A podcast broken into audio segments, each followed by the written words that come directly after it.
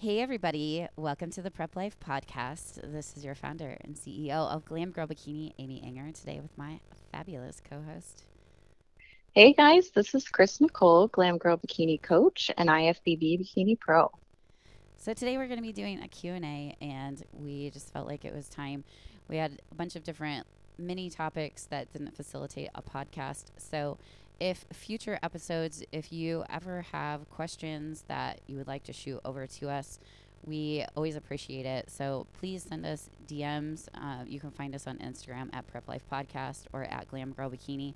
We love to hear from you um, in terms of what you want to hear about. So uh, I know we've been doing this podcast for a long time. Uh, we've covered tons of topics because we've pretty much, for, with the exception of uh, one time this month. We've pretty much done one every single week, and I I think we kind of made up for it because I think in the beginning I used to do like two a week um, with mm. some interviews with pros. So uh, there's definitely a lot of information out there still, though, and things are always changing. There's always nuances to different topics. So, um, I mean, we even had somebody, I think, send us some messages about um, different cardio questions, which we have a full podcast on cardio, but there's always different things that are changing about you know our views. And um, there's not a one size fits all as we do believe here at glam girl that everyone is unique. And so depending on what season that person's in depending what their career looks like their goal um, there's so many different variables as to what is right for them. So that kind of segues into the first question and yes. the question was Can you truly walk your way to lean? Air quotes I'm making here. You can't see me, you can only hear me. um, and so we can start with that one. It's kind of like a two part question. So um, I wanted to I wanted to talk about this one because I do put walking and incline walking on a treadmill into some people's programming. Uh, you mm-hmm. are an example of that. Yeah. And yep. a time when I will do that is especially when somebody, especially female athletes that are in the bikini division, that are looking for symmetry and mm-hmm. balance. Mm-hmm. And if their upper body is uh, slightly smaller than their lower body, they have a propensity to build the legs, but they're not quite that wellness category, right? Where we're mm-hmm. unsymmetrical. Mm-hmm. The legs are bigger than the upper body. Um, you know, that's a way that as a coach, that's one of the tools in the toolbox that I have that I can atrophy those muscles and kind of bring down the size in the legs mm-hmm. by doing the walking.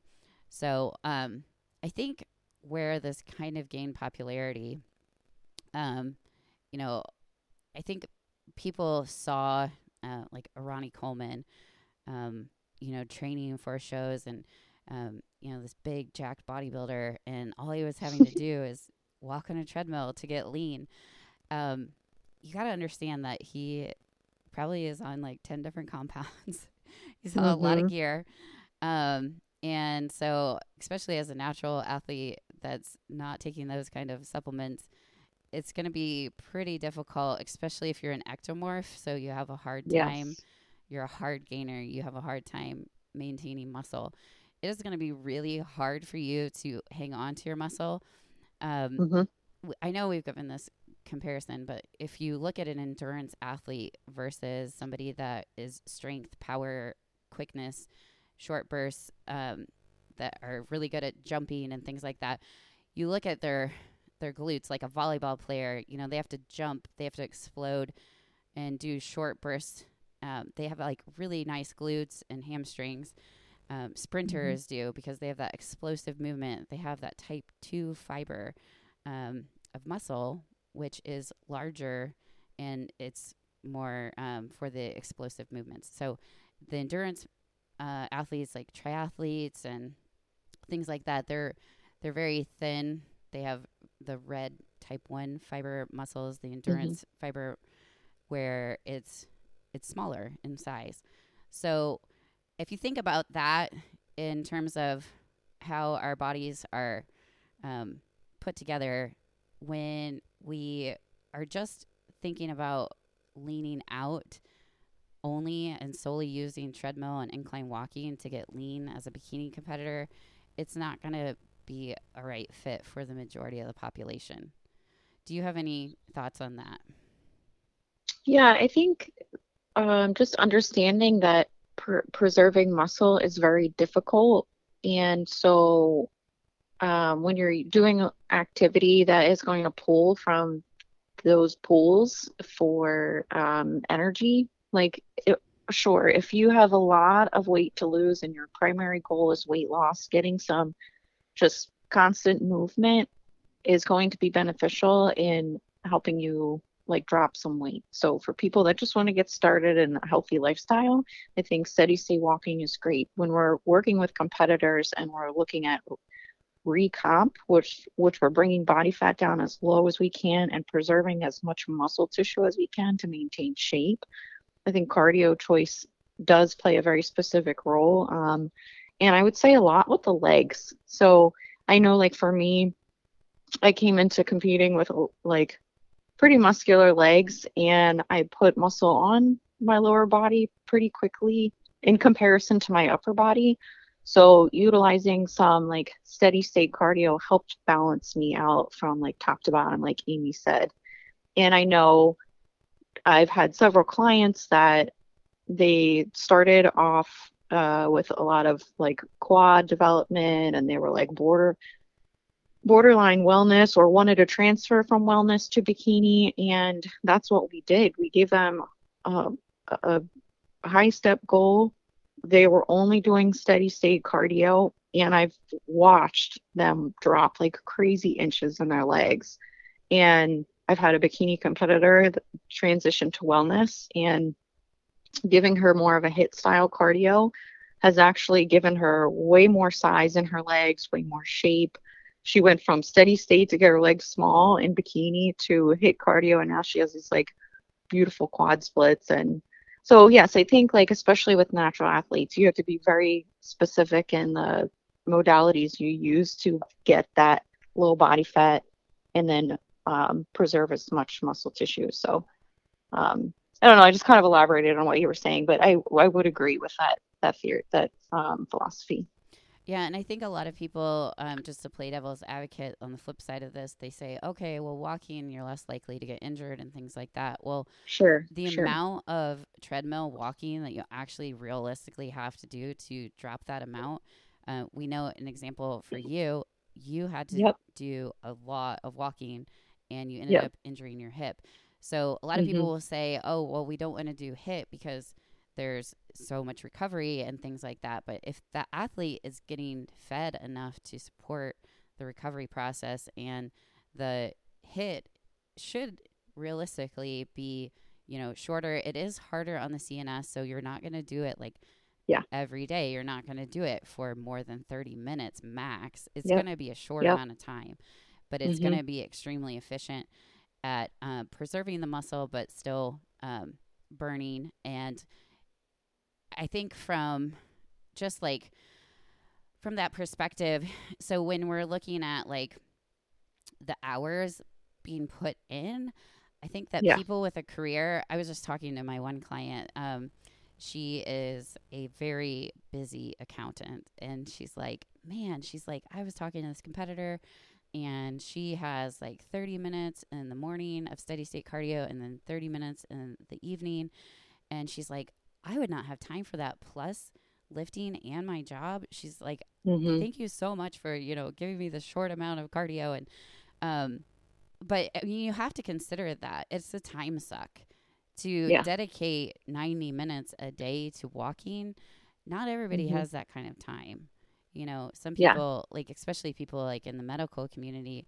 I mean, I have nurses that work 12s and yep. they hardly have time to get four lifts in the week, you know, let alone yeah. fit in some like hours and hours of walking away to lean. So the, you know, you're still going to have a susceptibility to injury in anything. Sure. There's that risk. So and mm-hmm. especially when we're super lean, we don't have a lot of padding. We um, right. We're more susceptible to getting injured anyway. So the trade off is you know a shorter amount of time, quicker bursts of movements, or a long, long period of time.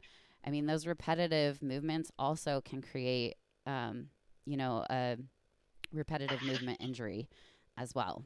So, yes. just something Yeah. to think about. Um, I know one of those questions too was why do we not recommend cycling to, um, so like a bike bike riding or like a spin class to bikini competitors? Mhm. And it's definitely something that I use in my toolbox for figure, fitness, and wellness competitors as cardio uh, modality. Cycling is really good for building the quads. Um, I know you've had past competitors that um, had used to, they in a past life had been a cyclist. They have Yep. really big quads. And um, unless you're sitting back in the saddle and kind of hovering over the seat, that's about the only time you're engaging the glutes. But we're, you know, in seated position, you're you're really isolating your quads on that. Um, I mean, what is your what are your thoughts on cycling?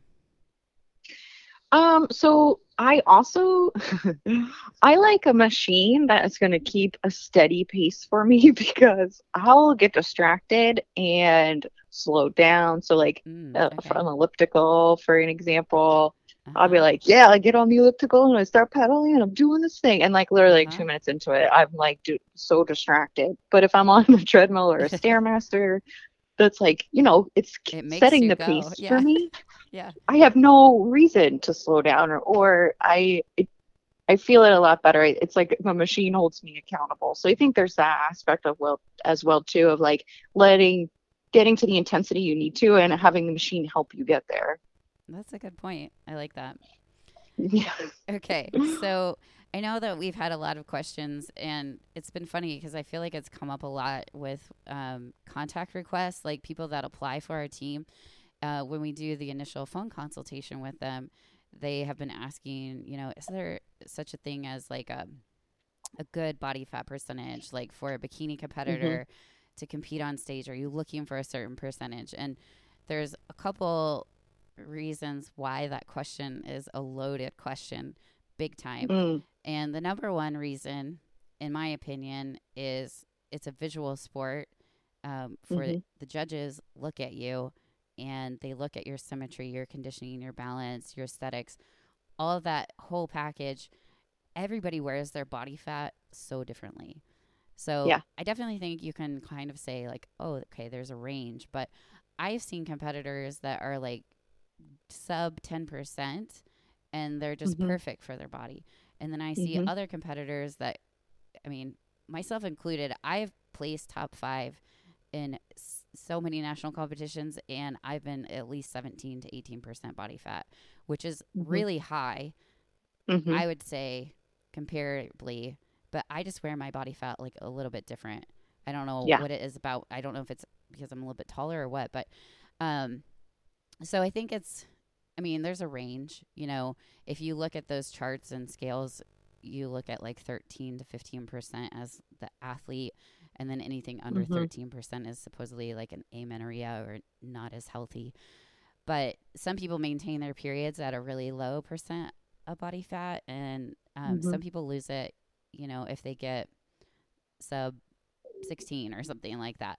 Um, so that's the first reason why I think that it's kind of um, a loaded question. And then the other reason is just that there's so many different types of modalities to measure body fat, and they're all Mhm. so widely different in the measurement styles. So if you take a DEXA, which is supposedly like the gold standard, uh, and then compare it, and on the same day, I used to do this all the time. Like I would consistently do an InBody scan, which is bioelectrical impedance, and then I would go and do a DEXA scan on the same day.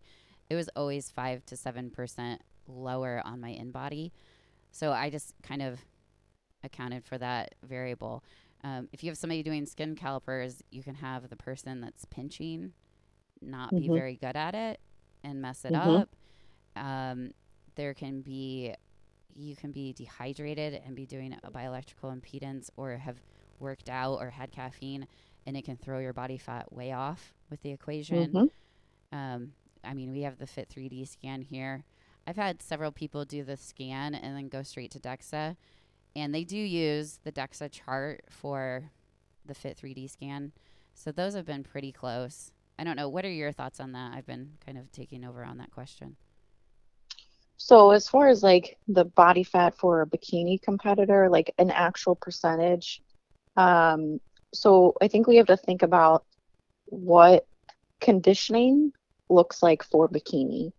And like you said, it's not a specific number. It's not like drier is better, where I think sometimes with other categories, you're you you can err on the side of like, okay, a little bit leaner or a little bit drier.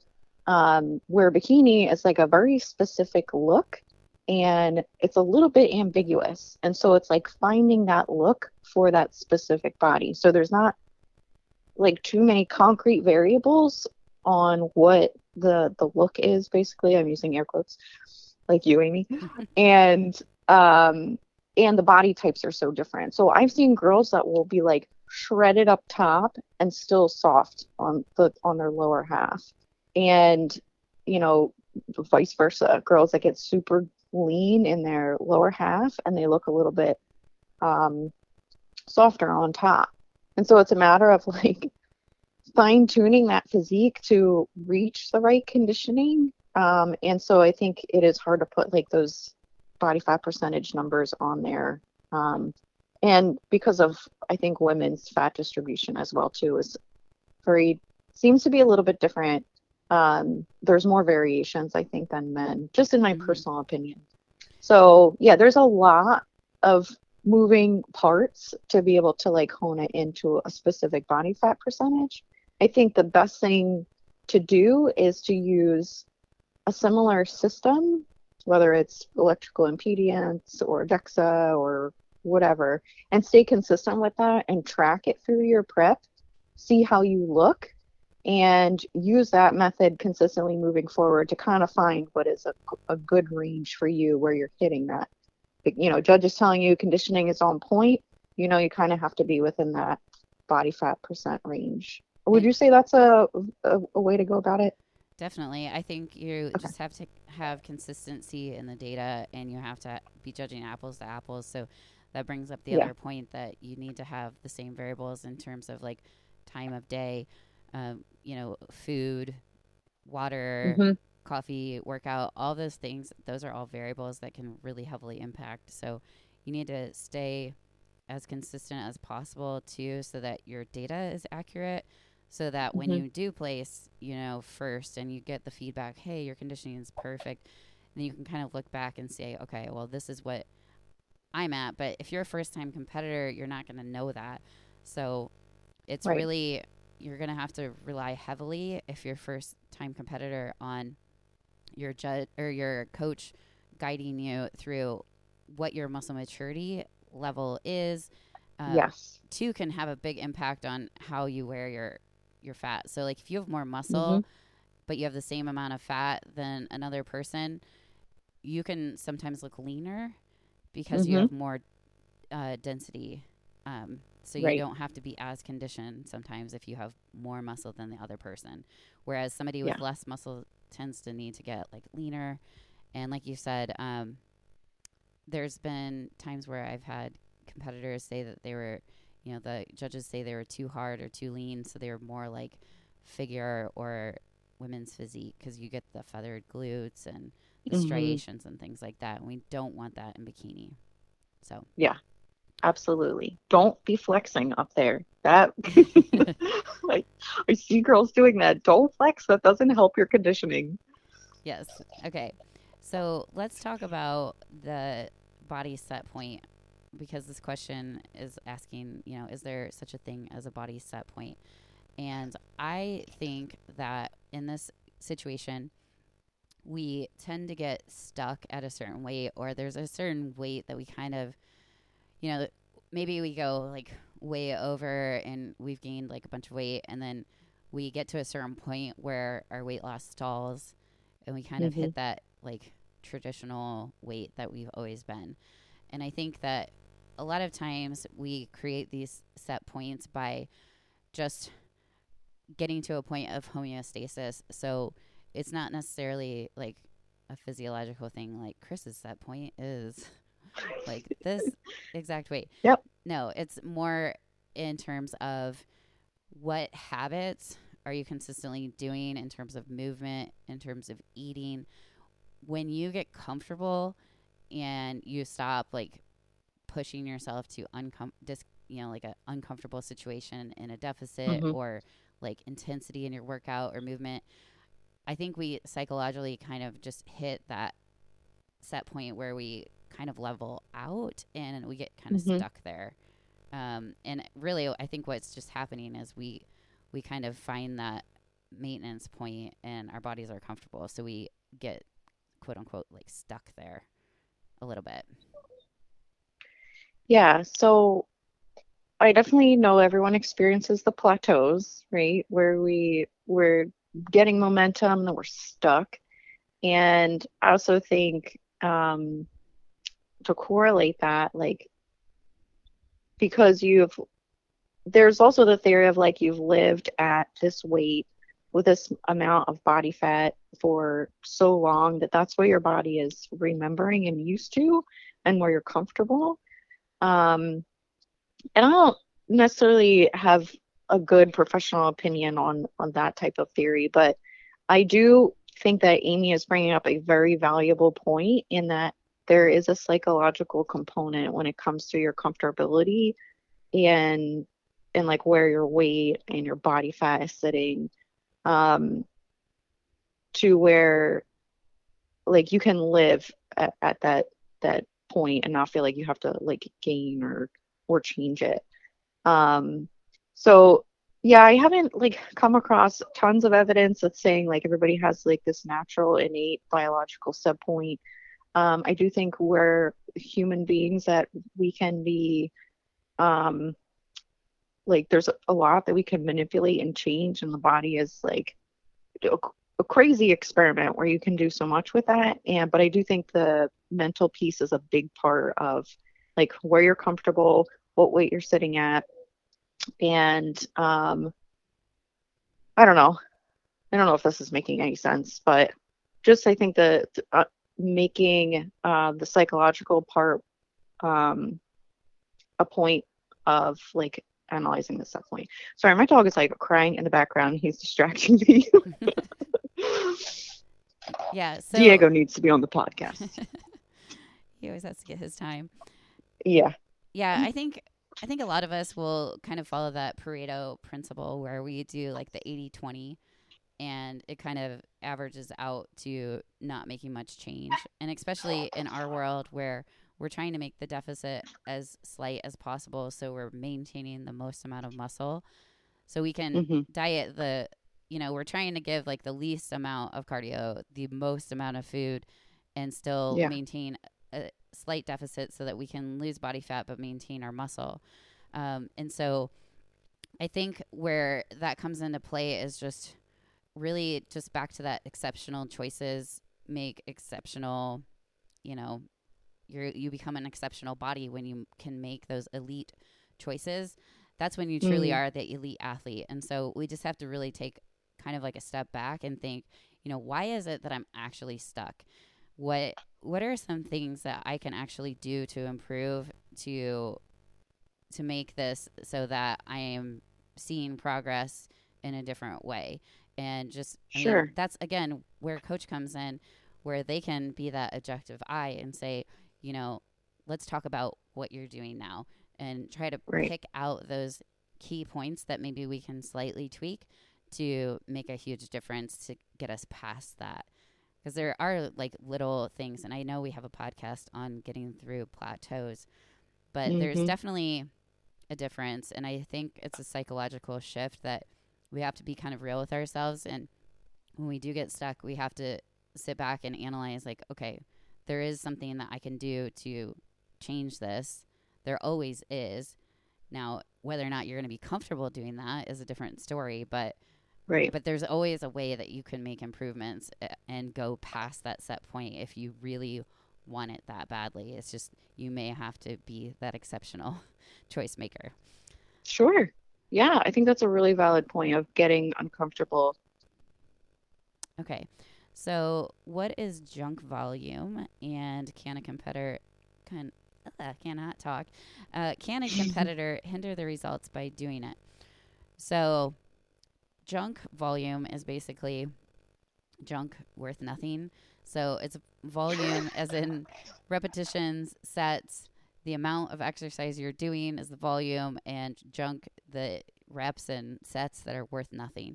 So, in yep. my opinion, the way that we can get to the junk volume or explain that are there's several different ways that you can be doing junk volume and it's not really helping your hypertrophy goals. So the first one would be in your sets and I think there's different muscle groups that can handle a little bit more volume, such as like the glutes and the back. Um, but then you take like the biceps um, or the pecs or something like that, and they can't mm-hmm. handle as much volume. So, keeping that in mind, when we think of, let's say, you're doing biceps and you do six sets in one day of bicep exercises and you do them to failure. So when we're like kind of hitting that hypertrophy goal, we want to make sure that we have about three reps left in the tank if we're actually going to failure to achieve hypertrophy.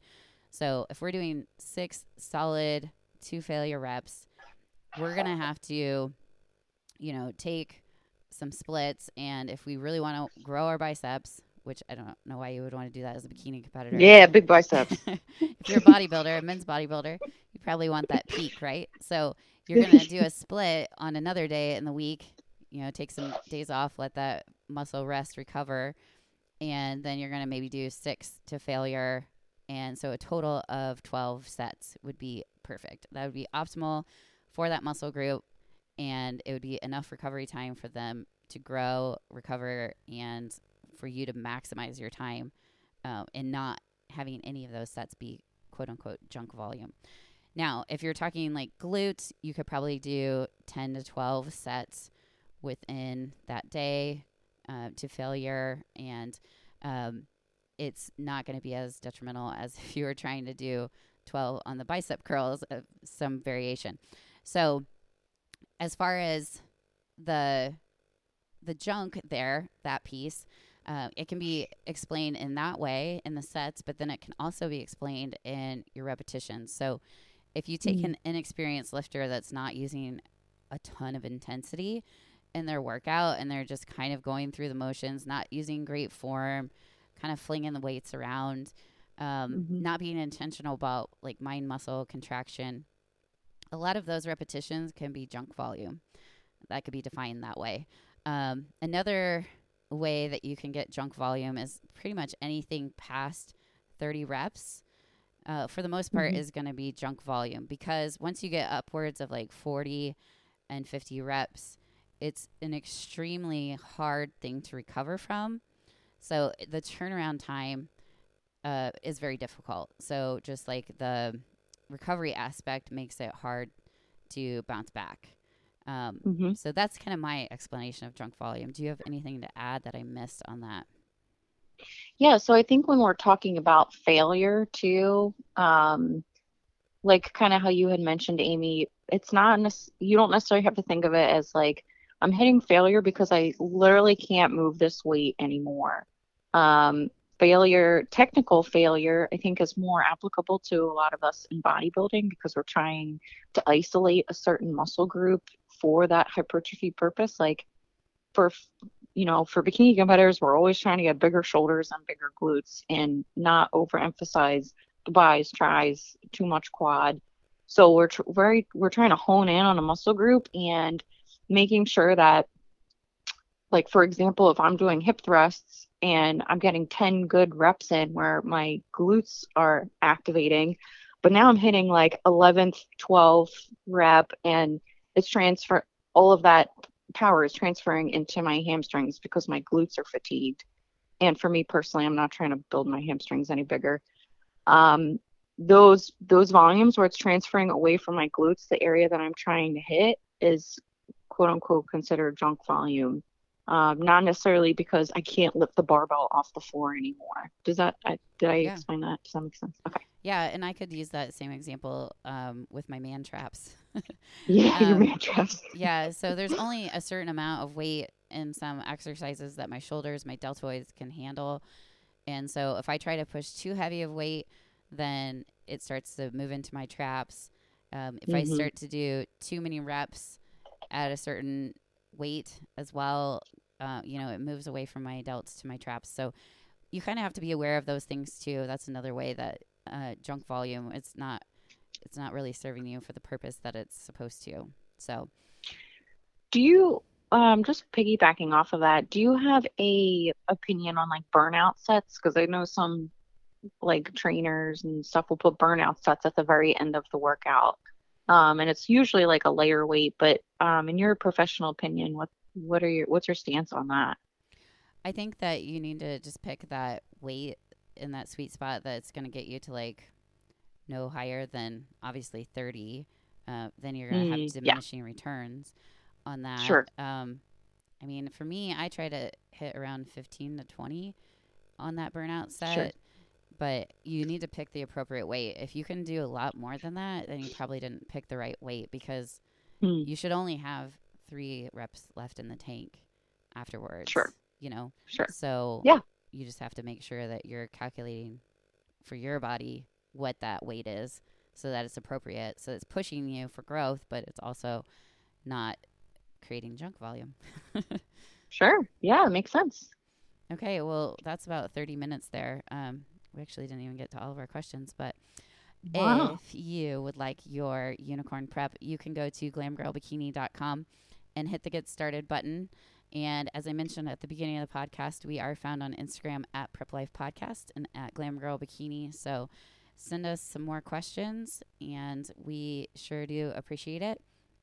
Anytime that you can rate or review the podcast, it just helps other people to find us. And we do this podcast because we want to create value for other people that are passionate about the sport of bodybuilding, and we want to pa- pay that forward. So, uh, your only cost for this, since we are ad free, is just to pass that on to a friend, share it with somebody, tag us on your story. We would really, really appreciate it. This is your founder and CEO, Amy Ehinger of Glam Girl Bikini, signing off with my fabulous co host. And this is Chris Nicole, Glam Girl Bikini Coach and IFBB Bikini Pro. Thanks for listening, guys.